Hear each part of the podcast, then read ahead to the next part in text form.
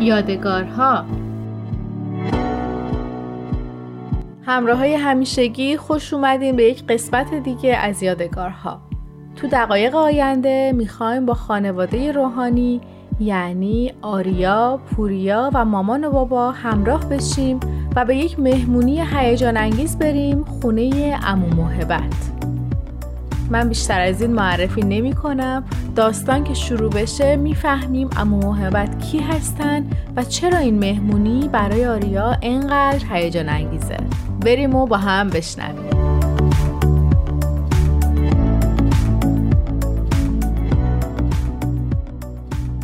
تکون شدید ماشین توی دستانداز آریا رو به خودش آورد.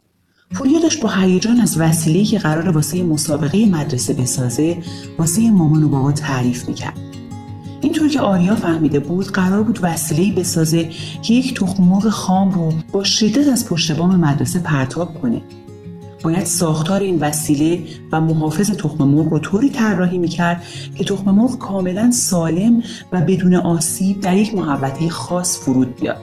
ایده پوریا این بود که برای تخم مرغ یک چتر نجات بسازه. اینطوری وقتی تخم مرغ پرتاب می‌شد با کمک چتر نجات کاملا سالم و بی سر فرود میومد بابا که ماشین رو پشت چراغ قرمز متوقف کرده بود از توی آینه به پوریا نگاه کرد و گفت کار خیلی جالبیه در این حال خیلی دقیقه. باید جوانب مختلف رو در نظر بگیریم. مثلا اینکه تخم مرغ که خودش نمی‌تونه چتر نجاتش رو باز کنه. بنابراین باید یه ساختار کنترل از راه دور داشته باشی که بتونی چتر رو بعد از پرتاب شدن باز کنی. پوریا گفت نمیشه. بدون لوازم الکتریکی باید انجام بشه. چتر از اولش بازه. آریا به برادرش خیره شد. پوریا به شدت در حال فکر کردن بود. انگار داشت به قول بابا خیلی جدی به موضوع فکر می‌کرد و دنبال یه راه حل بود. صدای دختر گلفروشی کنار شیشه ماشین توجه همه رو جلب کرد. پوریا گفت نمی‌خواستید واسه امو موهبت گل بخرین؟ مامان جواب داد اما موهبت آسم دارن بوی گل براشون خطرناکه. ممکنه نفسشون رو تنگ کنه. واسهشون سوپ درست کردم اما موهبت فامیل دور بابا بود. پیرمرد مهربونی که معمولا خانواده روحانی چند هفته یک بار بهش سر می‌زدن. آریا عاشق امو بود و البته خونهش یه خونه پر از وسایل قدیمی. هر بار که اونجا بودن آریا و پوریا مدتها بین لوازم قدیمی و کهنه خونه گشت می‌زدن و چیزای جالب پیدا می‌کردن. و اما موهبت در تمام این مدت با مهربونی براشون درباره کاربرد هر وسیله در گذشته توضیح می‌داد. اما جریان فقط به اینجا ختم نمی‌شد. اما موهبت به قول بابا حدود 98 ساله بود. اما برخلاف سن بالایی که داشت حافظش درست مثل ساعت قدیمی خونش دقیق و منظم کار می‌کرد. همیشه ساعتها داستان و خاطره آماده داشت تا برای بچه ها تعریف کنیم. ها و حکایت های امری خاطرات تشرفش به حضور حضرت ولی امرالله وقتی که همراه پدرش در نوجوانی به عرض اقدس رفته بود و هزاران داستان و خاطره دیگه لحظات هیجان انگیزی رو واسه بچه ها میساخت. کمی بعد از اینکه زنگ رو زدن خاله پریوش در رو باز کرد. خاله پریوش دختر امو موهبت بود که همراه خانوادش طبقه بالای خونه امو زندگی می‌کرد و حسابی هوای امو رو داشت وقتی خاله پریوش در رو باز کرد اولین چیزی که مثل همیشه آریا رو به خودش جلب کرد چشمهای سبز رنگ عمو بود که با وجود چین و چروک های دورش هنوز براق و درشت به نظر می رسید. آریا اون چشمها رو خیلی دوست داشت. یه حسی از محبت و آرامش توش وجود داشت که هیچ جای دیگه پیدا نمی‌شد. برق چشمهای امو با دیدن آریا و پوریا بیشتر شد و وقتی برای دست دادن نزدیکتر رفتن مثل همیشه دست امو موهبت به طرف جیبش رفت و با یک آب نبات برگشت و در حال دست دادن اون رو توی دست آریا گذاشت. این کار همیشه عادت امو بود. هر وقت آریا و پوریا به امو دست می‌دادن یه چیزی توی دستشون جا میموند. یه چیز خوشمزه و این بار آب نبات نعنایی بود. آریا همونطور که آب نبات رو توی دهنش میگذاشت کنار پوریا نشست؟ پوریا هنوز توی فکر بود. چشمای آریا اما دور تا دور خونه میگشت. گاهی با خودش فکر می‌کرد خونه امو موهبت مثل یک موزه است. موزه که توش به قول بابا از شیر مرغ تا جون آدمیزاد پیدا می‌شد. چشمش که به مجسمه زن و مرد سیاه پوست افتاد یادش اومد که امو موهبت گفته بودن که اون رو از سفر آفریقا وقتی واسه دیدن پسرشون رفته بودن آوردن. درست بالای گلمیز کوچیکی که مجسمه روش بود کلی قاب عکس قدیمی روی دیوار خودنمایی می‌کرد. عکس امو موهبت و خانمش که سالها پیش صعود کرده بودن وسط بود و اطرافش ده دوازده تا قاب عکس کوچیک و بزرگ خونوادگی دیگه به چشم می‌خورد. کمی اون طرفتر روی دیوار مقابل کتابخونه قدیمی اما بزرگ امو موهبت ایستاده بود. سری قبل امو موهبت چند نسخه کتاب دستنویس رو بهشون نشون داده بودن و البته یک کپی هم از لوحی که حضرت عبدالبها به خط خودشون برای پدر امو فرستاده بودن رو زیارت کردند. اما موهبت توضیح داده بودند که اصل لوح رو فرستادن دارالآثار تا اونجا ازش به خوبی محافظت بشه. درست کنار کتابخونه یه صندوق بزرگ قهوه‌ای بود. آریا تقریبا مطمئن بود که اون صندوق قبلا اونجا نبوده. چند بار خاطراتش رو مرور کرد. نه، اون صندوق رو تا به حال ندیده بود. حس کشف یه صندوقچه گنج رو داشت. خودش رو با کلاه ملوانی تصور کرد در حالی که پاش رو روی صندوق گذاشته بود و شمشیرش رو به نشانی افتخار بالا برده بود.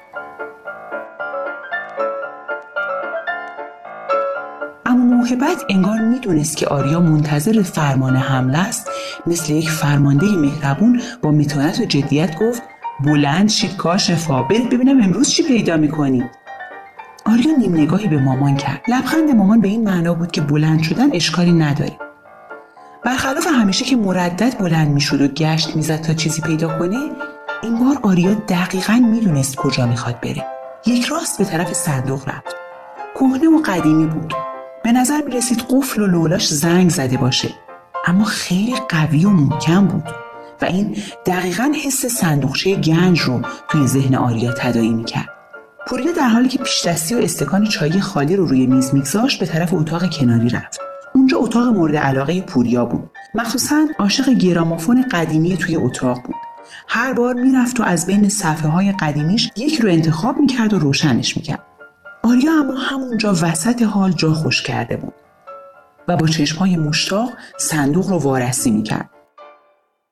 قفل زنگ زدش نیمه باز بهش آویزون بود و ظاهرش آریا رو به ماجراهای دزدان دریایی می بود.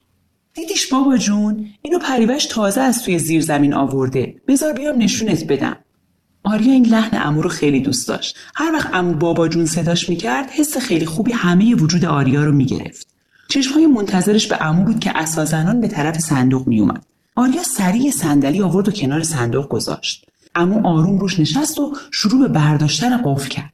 در چوبی صندوق با فشار کوچیکی در مقابل چشمهای مشتاق آریا باز شد. اما تقریبا حال آریا گرفته شده بود. نه تنها از برق طلا و جواهر و سنگهای قیمتی خبری نبود بلکه صندوق تقریبا خالی بود. ته تهش انگار چند تا تیکه کاغذ و پاکت به چشم می‌خورد. خدا می‌دونست پوریا توی اتاق چه چیزهای جدیدی رو کشف کرده بود. در حالی که آریا این طرف خونه قفل به دست ایستاده بود و با خودش فکر می‌کرد چه زود رویای کشف گنجش به آخر رسیده. امو به زحمت پاکت بزرگ رو از ته صندوق بیرون کشید. دستهای لرزان امو با وسواس خاصی شروع به باز کردن در پاکت کرد و چشمای آریا خیره به اون دستهای پرچروک هر لحظه درشت و درشتتر شد. و بالاخره باز شد.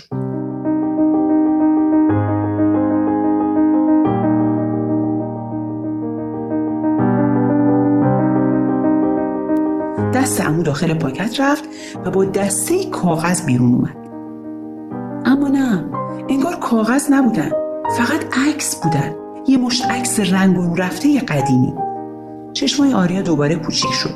اگه کار زشتی نبود همونجا قفل رو تحویل عمو می‌داد و راه میافتاد و می‌رفت. آریا جان میشه عینکمو بدی بابا؟ آریا سری تکون داد و به طرف کتابخونه رفت. لاقل می‌تونست چشمای سبز امو رو از پشت عینک درشتتر ببینه. میونه این همه بدشانسی این خودش خوششانسی بزرگی محسوب می‌شد. اما عکس ها و پاکت ها رو رو پاش گذاشت و عینک رو باز کرد و آروم به چشمش زد. آریا دوباره اون چشم های درشت رو دید. با چروک هایی که حالا عمیقتر شده بود. عکسی که روی بقیه بود عدهای رو زنجیر به گردن نشون می‌داد. انگار زندونی بودن. اما توضیح داد اینها عدهای از بابی ها هستند که دستگیر شدن. از زمان حضرت باب و همینطور حضرت بهاءالله دشمنی با پیروان دیانت بهایی و بابی وجود داشته. اما عکس زندانی ها رو زیر عکس ها گذاشت و عکس دیگه بالا اومد. یک کوه نسبتا خشک توی عکس پیدا بود که چند تا درخت کوچیک این ور اونورش به چشم می‌خورد و یک ساختمون نسبتا کوچیک وسطش بود. اما در حالی که عینکش رو روی صورتش جابجا می‌کرد گفت این کوه کرمله و این ساختمون مقام علاست چشمای آریا گرد شد. این کوه خشک و این ساختمون ساده وسطش هیچ شباهتی به تصاویر زیبایی که از مقام علا دیده بود نداشت. اما در حالی که عکس دیگه برمی داشت ادامه داد این قلعه ماکوه هفتاد سال قبل. بابا در حالی که از روی مب بلند می‌شد به طرف اونها اومد. قلعه ماکو چه جالب. الان تقریبا مخروبه شده. آریا با بیمیلی پرسید قلعه؟ بابا توضیح داد قلعه ماکو جایی که حضرت اعلی نه ماه در اون زندانی بودن. آریا به عکس نگاه کرد.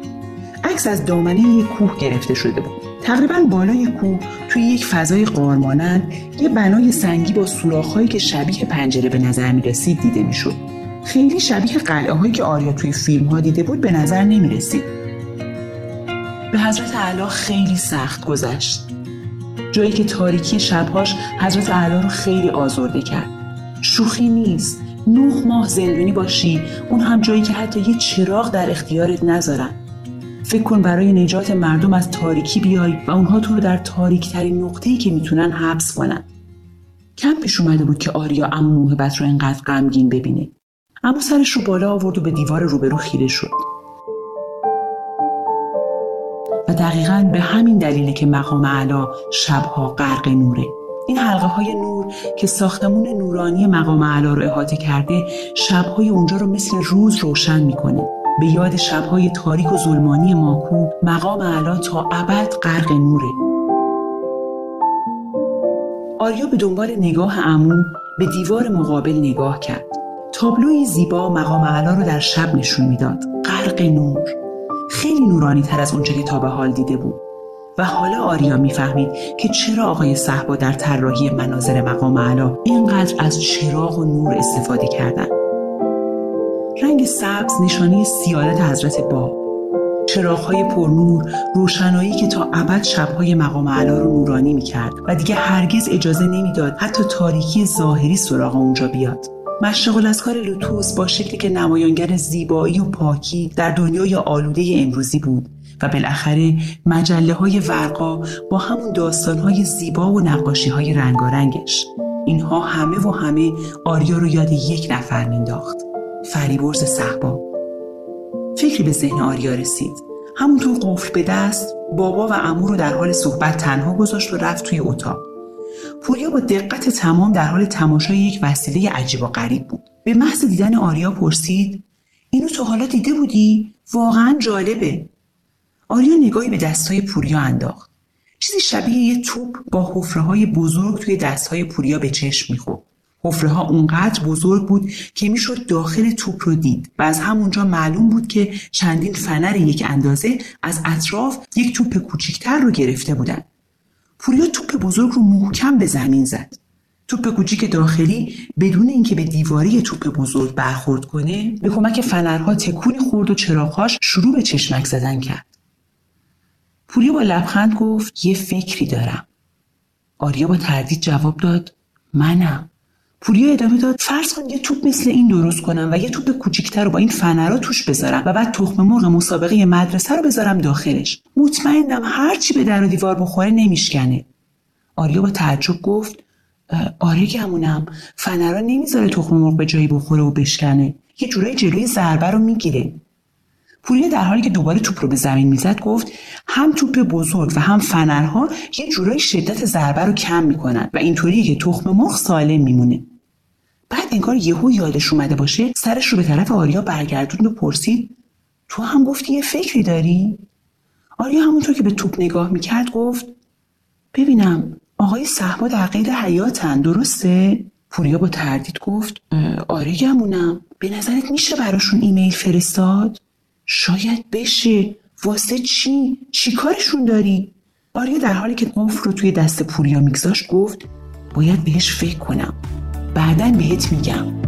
و از اتاق بیرون رفت.